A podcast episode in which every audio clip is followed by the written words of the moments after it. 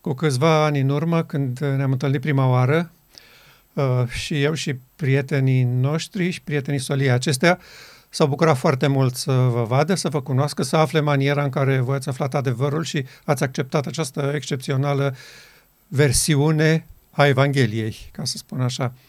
Dar acolo, în, într-un colțișor ascuns al minții noastre, toți ne întrebam cât vor rezista, cât vor rămâne în picioare în fața problemelor vieții, ale calomniilor care vor fi turnate în mintea lor, a atacurilor împotriva deciziei lor de a-L onora pe Dumnezeu în această finală bătălie.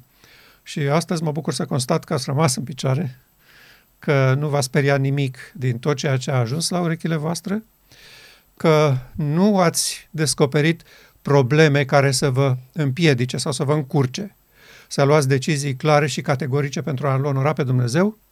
Și mai mult decât atât, că nu ați pus uh, uh, accentul pe părerile oamenilor, pe impresii, pe prietenii, pe uh, aprecieri subiective, ci ați înțeles că nunta mielului este o ofertă generalizată a lui Dumnezeu pentru oricine, că ne așteaptă acolo, la, la această excepțională nuntă, fără bani și fără plată, fără să ne trimită o listă cu obligații, fără să ne trimite o listă să bifăm doctrine pe care le acceptăm sau nu le acceptăm, ce a spus, dacă recunoașteți că aveți probleme, eu doresc să vă vindec și nu există condiții pentru această intervenție divină asupra inimii voastre. Am să scot inima de piatră, voi pune o inimă de carne, voi așeza în ea Duhul meu și vă voi face să păziți legile mele. Aceasta este făgăduința lui Dumnezeu, fără niciun fel de condiție. Și noi ne bucurăm astăzi să fim împreună aici și să-L onorăm pe Domnul în această excepțională bătălie. Astăzi aș vrea să discutăm despre un subiect destul de problematic în concepția lumii creștine și a poporului lui Dumnezeu în special. Și anume, faptul că toate versetele Bibliei și din Vechiul Testament și din Noul Testament sunt văzute a vorbi despre venirea pe norea lui Hristos, despre a doua venire. Iar eu am constatat în studiul acesta al soliei neprihănirii lui Hristos că marea majoritate, majoritatea zdrobitoare, aș putea spune, a acestor versete nu vorbesc despre a doua venire a lui Hristos pe norii cerului, ci despre venirea lui în templul inimii. Cele mai multe profeții ale Vechiului Testament au fost în această direcție. Ieremia a vorbit despre faptul, voi scrie legea mea în mintea și inima voastră. Asta e legământul cel veșnic pe care vreau să-l fac cu voi. Și asta este important. Fără el, nu pot să vin pe norii cerului să vă iau acasă. Conform uh, declarației pe care noi o acceptăm, că atunci când caracterul lui Hristos va fi în mod desăvârșit reprodus în poporul său, atunci el va veni spre a-i pretinde ca fiind ai săi. Adică doar în acel moment poate spune Universului și planetei Pământ, acești oameni sunt poporul meu. Acești oameni sunt copiii mei, vindecați. Până atunci nu se poate și noi deocamdată suntem în această fază în care Hristos nu poate veni pentru că legământul nu a fost făcut cu poporul său. Toți ceilalți profeți au vorbit exact despre acest eveniment. Zaharia, Ieremia, Isaia, Maleah, Ioel, toți s-au referit la acest foarte important moment al intervenției lui Dumnezeu în a vindeca poporul său, în a obține, ca să spun așa, omenirea 2.0.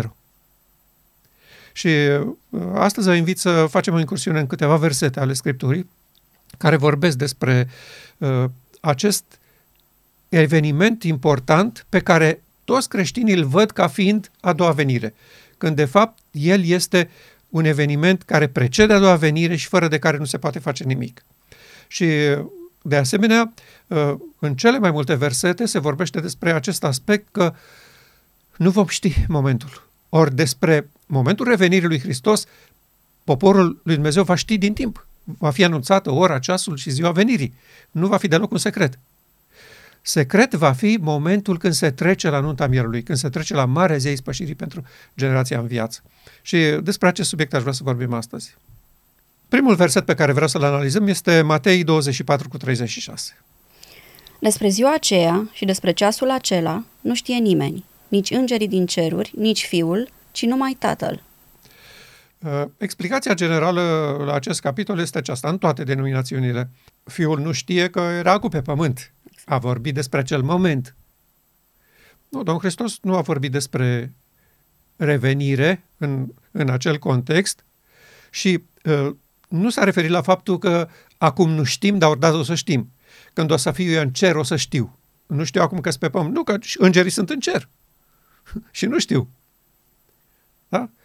Uh, cum trebuie văzut sau cum văd eu acest, uh, acest verset? Îl văd referindu-se la această mare zi a ispășirii când solul legământului intră deodată în templul său. Și de ce nu se știe, ca să spun așa? De ce, de ce doar Tatăl știe? Pentru că doar Tatăl trăiește și vede viitorul și prezentul și trecutul ca și când s-ar întâmpla în prezent.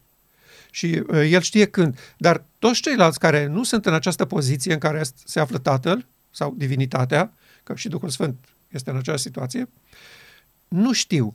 De ce nu știu? Pentru că nu depinde de o decizie a lui Dumnezeu pe care El să o stabilească mai dinainte. Adică să spună, am stabilit data și acum, bun, o țin secretă pentru mine, dar nu vă spun. Nu. Nu. Dumnezeu spune, în momentul în care poporul meu și-a luat deciziile și s-au hotărât dacă vin sau nu vin la nuntă, eu imediat trec la operațiune. Din punctul nostru de vedere, nu mai este nimic de făcut. Nu așteptăm ceva excepțional nici din partea voastră și nici noi nu avem nimic de făcut până în acel moment vă rugăm să vă hotărâți dacă veniți sau nu la nuntă. Uh, pilda cu nunta împăratului despre asta este. Au sosit invitațiile la ei și nu li s-a spus că au de făcut ceva. Veniți la nuntă. Nu trebuie să mai vă pregătiți, să vă schimbați, să vă îmbrăcați cu nu știu ce, să faceți nu știu ce. Veniți la nuntă. Totul este gata. Nu mai este nimic de făcut.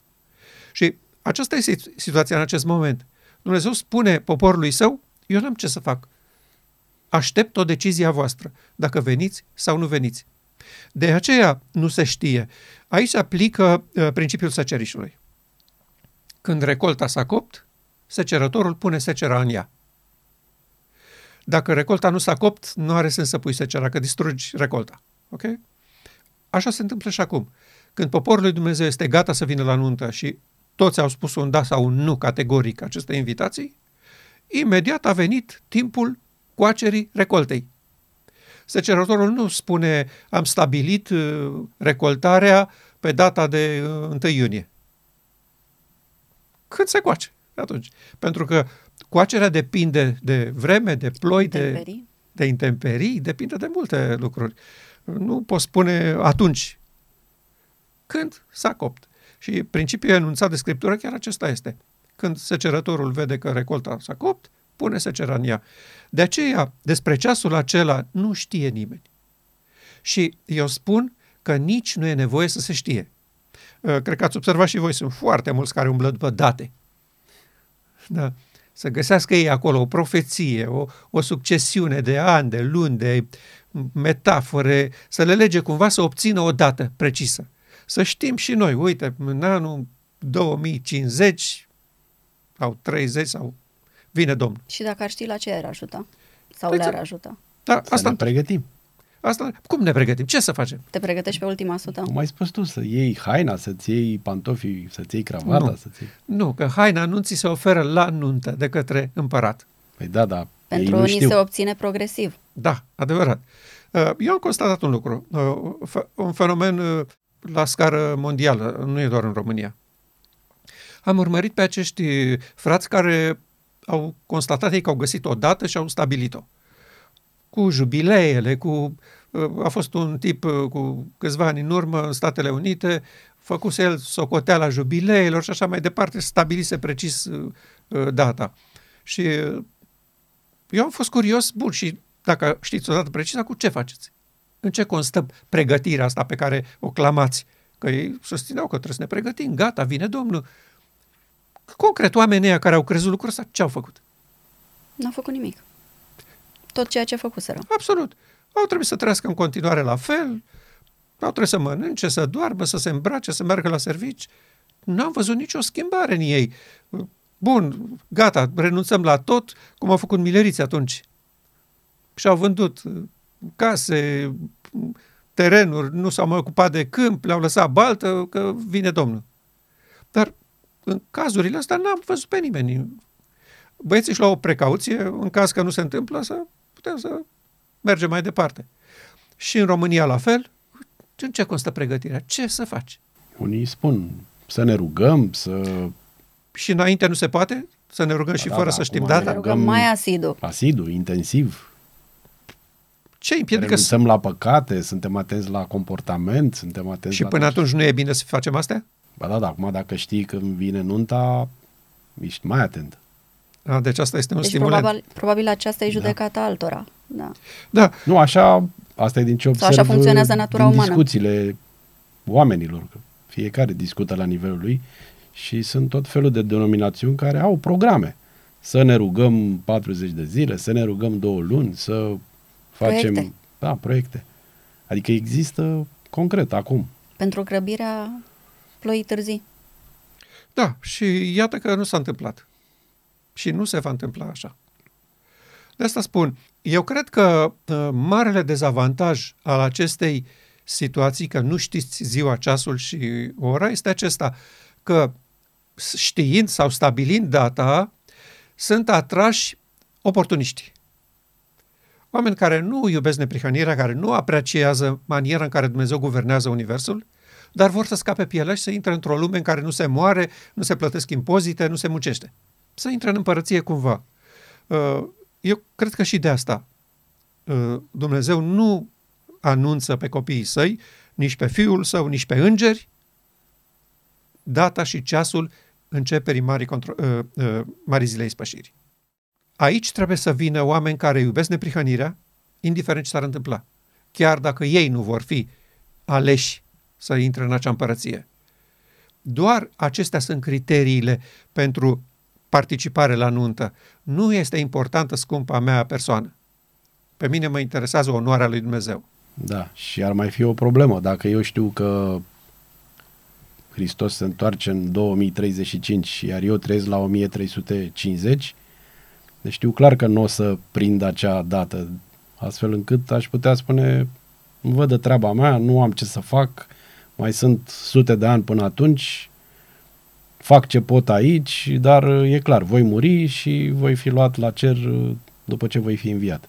Deci, cu ce mă ajută că știu faptul că peste 700 de ani sau 1000 sau Da, se exact. întoarce Domnul Hristos. Exact. Eu cred că decizia aceasta a guvernării divine de a nu anunța momentul nunții mielului este folositor și valoros pentru că vor fi chemați și vor veni la nuntă oameni care iubesc neprihănirea și urăsc nelegiuirea. Asta este principalul criteriu. Să citim versetul următor, Emilia, te rog. Vegheați, dar, pentru că nu știți în ce zi va veni Domnul vostru. Să știți că, dacă ar ști stăpânul casei la ce strajă din noapte va veni hoțul, ar veghea și n-ar lăsa să-i spargă casa. De aceea, și voi să fiți gata, căci fiul omului va veni în ceasul în care nu vă gândiți. Da, exact același lucru. Uh, și acest verset este aplicat la a doua venire a lui Hristos. Ori lucrul acesta nu se va întâmpla. Pentru că nu numai uh, credincioșii care au fost sigilați vor ști că urmează să vină Hristos și când vine se va anunța ceasul și ora, dar și necredincioșii vor auzi strigătul și, și vocea Tatălui zguduind pământul și anunțând ceasul, ziua și ora venirii lui Hristos. Mai ales că după sigilare încep evenimentele finale cu constrângerile, cu uh, lucrurile pe care deja le cunoaștem și nu mai e nimeni luat prin surprindere. Deci este clar că este iminentă revenirea lui Hristos. Ori aici uh, este acest uh, aspect. Nu știți, vegheați.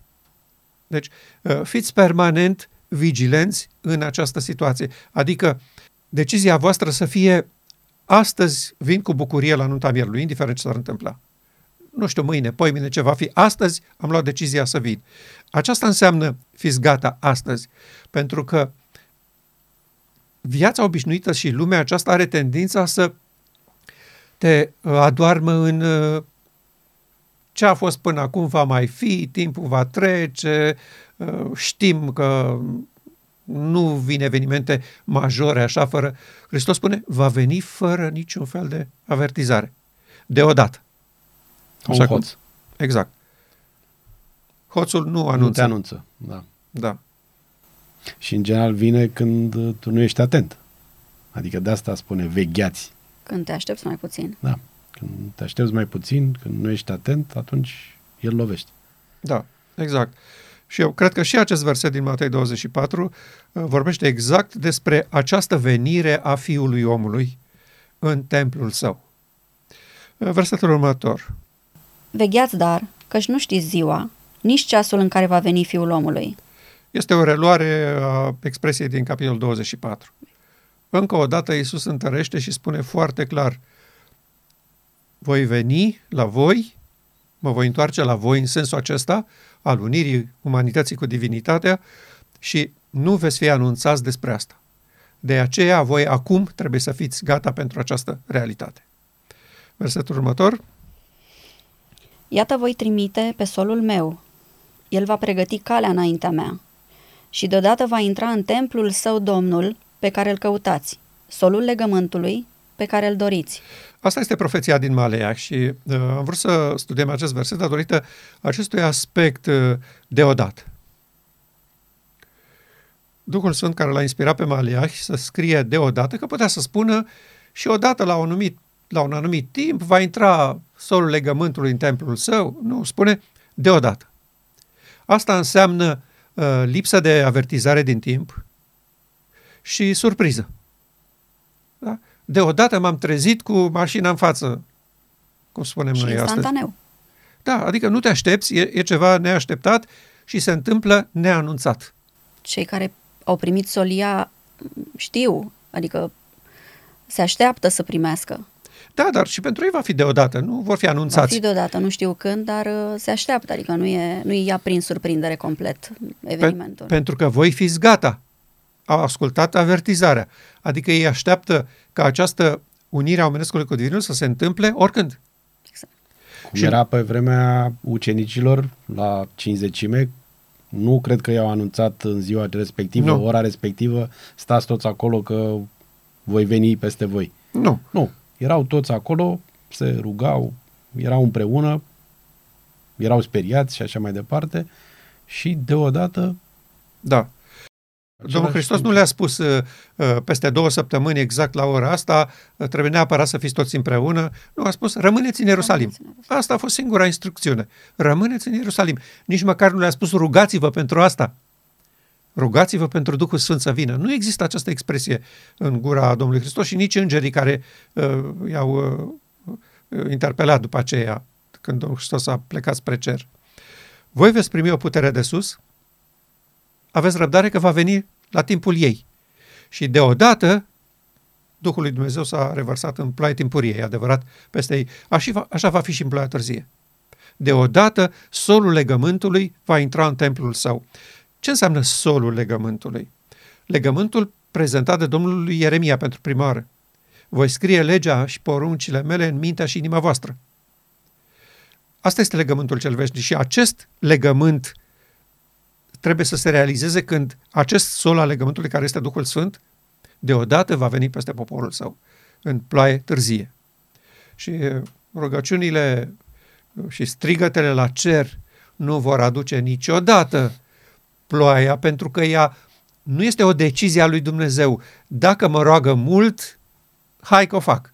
Mă înduplecă. Da, vreau să înțelegeți starea laudiceană, să spuneți dacă vreți să scăpați de virusul laudicean sau nu, și atunci știu cu cine am de-a face. Și la timpul potrivit, când constat că toată lumea și-a luat deciziile, am să fac gestul. Nu trebuie să mă bateți la cap pentru asta. O fac când văd că recolta este pregătită pentru această revărsare fără precedent a Duhului Sfânt. recolta strigă vreodată la secerător, vino și Da, se cere mă că sunt gata. Nu. De cules. Categoric. Categoric. Niciodată nu se întâmplă asta. Așa va fi și cu poporul său. Da? Și deodată va intra în templul său Domnul pe care îl căutați. Ce dorește omenirea? Să fie vindecată de păcat. Să vină Hristos, să vină Domnul. Și Solul legământul pe care îl doriți. Da? Și vindecarea și așteptarea este exact asta. Să, să vină solul legământului în revărsarea fără precedent a Duhului Sfânt. Să citim și paragraful următor din uh, uh, Tragedia veacurilor 426. Ăsta e un pasaj foarte interesant care spune că acest verset din Maleah este exact același eveniment ca și Daniel 8 cu 14, ca și Daniel 7, ca și Matei 25, fecioarele și mirele. Hai să-l citim și apoi discutăm puțin despre el. Această venire, revenirea pe nori, și venirea Domnului în templul său sunt două evenimente distincte și separate. Venirea lui Hristos ca marele nostru preot în Sfânta Sfintelor pentru curățarea sanctuarului, descrisă în Daniel 8 cu 14, venirea fiului omului la cel îmbătrânit de zile, prezentată în Daniel 7 cu 13, venirea Domnului în templul său, vestită de Maleah, sunt descrieri ale aceluiași eveniment. El este reprezentat de asemenea prin venirea mirelui la nuntă, descrisă de Hristos în parabola celor 10 fecioare din Matei 25. Deci este clar că acest deodată din Maleah reprezintă venirea în templul său a Marelui Preot. Începerea judecății pentru generația în viață, în termenii noștri, pentru că Marele nostru preot a intrat în Sfânta Sfintelor în 1844 pentru ștergerea păcatelor celor morți, dar nu poate să treacă la generația în viață pentru că aceasta nu crede că e nevoie. Nu crede că trebuie sau, sau este necesară și importantă sau stabilită în scriptură că trebuie să se întâmple cu o generație în viață. Noi am fost păcăliți ca toți ceilalți creștini că odată cu moartea lui Hristos am fost mântuiți și acum suntem buni de plecat la cer. Că suntem poporul lui Dumnezeu, suntem cu Hristos, îl mărturisim cu gura și cine îl mărturisește cu gura va fi mântuit și e suficient. Și de aceea Domnul nu are cu cine să facă această demonstrație din Ezechiel 36. Voi fi sfințit în voi sub ochii lor. Și iată deci aici încă o dovadă și interesant. Această interpretare a lui Maleah, că reprezintă nunta, că reprezintă intrarea Marelui Preot pentru ștergerea păcatelor în ziua ispășirii, că reprezintă venirea Fiului Omului la cel îmbătrânit de zile pentru judecată. Toate acestea sunt un singur eveniment și acest eveniment nu este revenirea lui Hristos pe norii cerului. Este nunta mielului, este intrarea în templul său pentru lucrarea de ispășire a generației finale. Aceasta este uh, concluzia și asta spuneam interesant, este scrisă înainte de 1888, înainte ca ea să înțeleagă intenția Domnului și lucrurile legate de natura lui Hristos și de felul în care el va vindeca pe poporul său. Ei nu se gândeau și nu erau preocupați de astfel de lucruri. Și de aceea ea și a spus uh, la Minneapolis, fraților, aici este mare lumină. Ea a înțeles că Domnul face pasul înainte să trezească biserica la Odiceea la înaltul ei destin, că este așteptată la ziua ispășirii pentru marele uh, eveniment al ștergerii păcatelor în poporul lui Dumnezeu. Și uh, vreau să citesc un, uh, un paragraf din materialele 1888 în finalul acestei discuții. Foarte, foarte interesant. Ea spune aici că există un eveniment care precede revenirea lui Hristos și care este mai important decât revenirea. Foarte interesant pasajul. Însă spune așa, lucrurile minunate care urmează să aibă loc în lumea noastră, cele mai mari evenimente ale tuturor timpurilor, sunt neînțelese pentru mințile lumești. Ele nu pot fi explicate prin știința omenească. Puterile cerului vor fi clătinate. Hristos vine cu putere și slavă mare, dar venirea lui nu este o taină așa de mare ca lucrurile care urmează să aibă loc înaintea ei. Foarte interesant. Domnul spune aici, din păcate pentru voi, lucrurile care preced revenirea și care sunt extrem de importante, cele mai importante evenimente din toate timpurile, pentru voi sunt o taină. Nu știți de ele. Nu le înțelegeți. Nu le apreciați. Nu sunt valoroase pentru voi. Și sunt cele mai importante evenimente. Și apoi dânsa explică de ce acest eveniment de dinainte venirii lui Hristos este important. Omul trebuie să fie părtaș de natură divină ca să poată rezista în acel timp periculos când tainele agențiilor satanice sunt la lucru. Doar prin puterea divină, unită cu omenescul, vor putea sufletele să reziste în acel timp de mare încercare. Deci este clar că acel lucru este neînțeles și el se referă la omul trebuie să fie părtaș de natură divină. Asta este explicația ei aici. până acum nu sunteți părtași natură divină și deci evenimentele nu se pot desfășura. Că voi nu veți putea să rezistați în acel moment când puterile satanice, demonice vor veni și se vor externaliza. Vor apare în fața voastră și vor spune, noi suntem Hristos și Dumnezeu și am venit. Nu veți face față acestei mari înșelătorii, pentru că ei se vor prezenta exact ca niște extraterestri, ce sunt extraterestri, îngeri de lumină, strălucitori, impozanți, superinteligenți, vor veni cu soluții pentru problemele omenirii incredibile. Acum ne-au dat așa câte o slabă ilustrație despre ce vor să facă. Dar atunci vor veni cu lucruri excepționale și omenirea va fi absolut la picioarele lor, inclusiv toți ateii de astăzi. Și în acel moment, poporul lui Dumnezeu trebuie neapărat să fie părtaș de natură divină ca să reziste în fața acestei mari înșelătorii. Ori părtășia de natură divină este efectul nunții mielului. Și ea se va face deodată și privește evenimentul cel mai important al tuturor timpurilor, cum spune ea aici.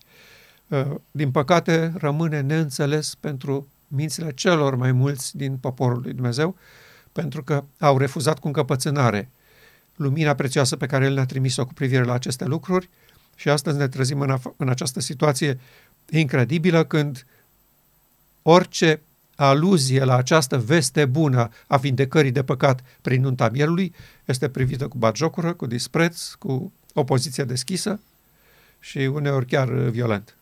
O întrebare. Dacă Fiul avea Duhul Sfânt în el, locuind de plin, de ce nu ar cunoaște exact ziua și ora revenirii lui pe pământ pentru a doua oară? Domnul Hristos era părtaș natură divină și pe pământ și este și acum în cer părtaș natură divină. Dar el nu este divinitatea. Faptul în sine că Duhul Sfânt locuiește în el nu înseamnă că are preștiința divinității, ci doar în măsură în care Duhul lui Dumnezeu îi deschide viziunea cu privire la aceste aspecte care țin de strict de uh, caracteristicile divinității. Uh, îngerii nu sunt Dumnezeu, chiar dacă spărtași natura divină. Okay? Duhul Sfânt care locuiește în ei este sistemul de operare care le dă posibilitățile și potențele respective în a-și face datoria, dar nu-i transformă în Dumnezei. Doar Dumnezeu are capacitatea să se, se afle în această poziție unică în care nu există prezent, trecut și viitor pentru el. Dar uh, Domnul Hristos tocmai spune că Tatăl nu le descoperă lucrul ăsta nici îngerilor și nici lui, nici fiului nu i-a descoperit lucrul ăsta. Iar eu constat că fiul este absolut suficient de mulțumit și relaxat cu situația asta. Adică spune, nu ține neapărat să știu. Uh, dacă tu vrei să-mi spui, am să aflu. Dar nu poate să știe pentru că așa vrea el, ci doar dacă tatăl îi comunică situația respectivă. Uh, în momentul când întrebarea ta bănesc că sună așa, odată ce își părtași natură divină și ai acces la Duhul Sfânt, nu înseamnă că știi tot ce știe Duhul Sfânt? Nu, eu cred că nu. Eu cred că nu. Pentru că altfel n-ar mai fi nicio diferență. Am fi divini toți. Da. Și am fi ca Dumnezeu. Ori niciodată nu se va întâmpla asta. Nu se întâmplă nici cu Domnul Hristos și nu se va întâmpla nici cu îngerii vreodată. Și nici cu noi oamenii. Dar asta nu ne va împiedica să ne facem datoria față de uh, poziția în care vom fi chemați sub nicio formă. Uh, Domnului Hristos i s-a oferit un nume, un tron și o coroană, este vrednic de ele, își va face datoria pe tronul Universului, fără să fie în această situație, să fie divinitate, să știe ce știe divinitate. De aceea, el a spus foarte clar, pentru că uh, Tocmai de aici era și discuția noastră anterioară. Uh, Hristos nu știa că era aici pe pământ, dar când o să fie acum în cer și știe. Știe, da. Nu, când era pe pământ era părtaș natură divină, Duhul Sfânt locuia în el ca și în prezent și n-a știut. Și el a spus cu gura lui, eu nu știu lucrurile astea, nici îngerii nu le știu, doar Tatăl le știe. Și Tatăl nu a considerat necesar să ne comunice nouă. Ba mai mult ne-a spus că nu vă este de folos să cunoașteți vremurile soroacele. Exact. Adică nu ne este de folos, asta este pentru noi cel puțin. Sigur, exact. Dacă ne-ar fi de folos, ne-ar spune cu siguranță. Da. Dar nu este de folos în acest sens. Pentru că el așteaptă de la noi să venim motivați de altceva decât de frica evenimentului. Da. Pa, se întâmplă mâine și eu am rămas pe din afară. Gata, las tot, las lume, vreau să particip la nunta mielului. Nu, nu, nu. Toți care participă la nunta mielului vor veni aici de dragul neprihănirii, fără niciun fel de condiție. Da. Din dragoste pentru Hristos, nu de frică. Sigur că da. Sigur că da. Pentru că vor să-L vadă pe Hristos dezbrăcând haina de mare preot și îmbrăcând haina de împărat al împăraților și domn al domnilor. Asta e motivația noastră. De aceea suntem aici. Nu ne interesează dacă noi o să fim printre cei favorizați sau nu. Ne interesează să vedem neprihănirea veșnică, instalată pentru totdeauna în vastul univers al lui Dumnezeu. Și după aceea nu mai contează. Ca leproșii de la poarta Samariei. Au adus vestea bună și au dispărut de pe radarul societăților. Noi nu mai știm nimic de ei astăzi. Sigur că probabil că vom, ne vom întâlni cu ei odată. Dar în istoria poporului, ei au dispărut. Nu s-au bătut cu pumnul în piept. Nu s-au dus la împărăție, la tronul lui Ioram să spună, păi acum așteptăm și noi o funcție de consilier pe aici, că nu va salva noi. Dacă nu veneam noi, mureați toți aici, nu? Hai, să fim și noi cineva aici în frunte. Nu au făcut așa ceva au dispărut pentru totdeauna. Așa vor face și cei care astăzi au luat decizia să vină în tabierului. Nu suntem noi importanți, nu suntem noi cineva, nu suntem noi buricul pământului. Vrem să vedem neprihănirea la locul ei și pe Hristos așezat în poziție de domn al domnilor. După aceea nu mai contează. Ne bucurăm să fim o parte a acestei voci și să onorăm guvernarea divină, spunând explicit că nu avem niciun fel de interese în această formidabilă bătălie.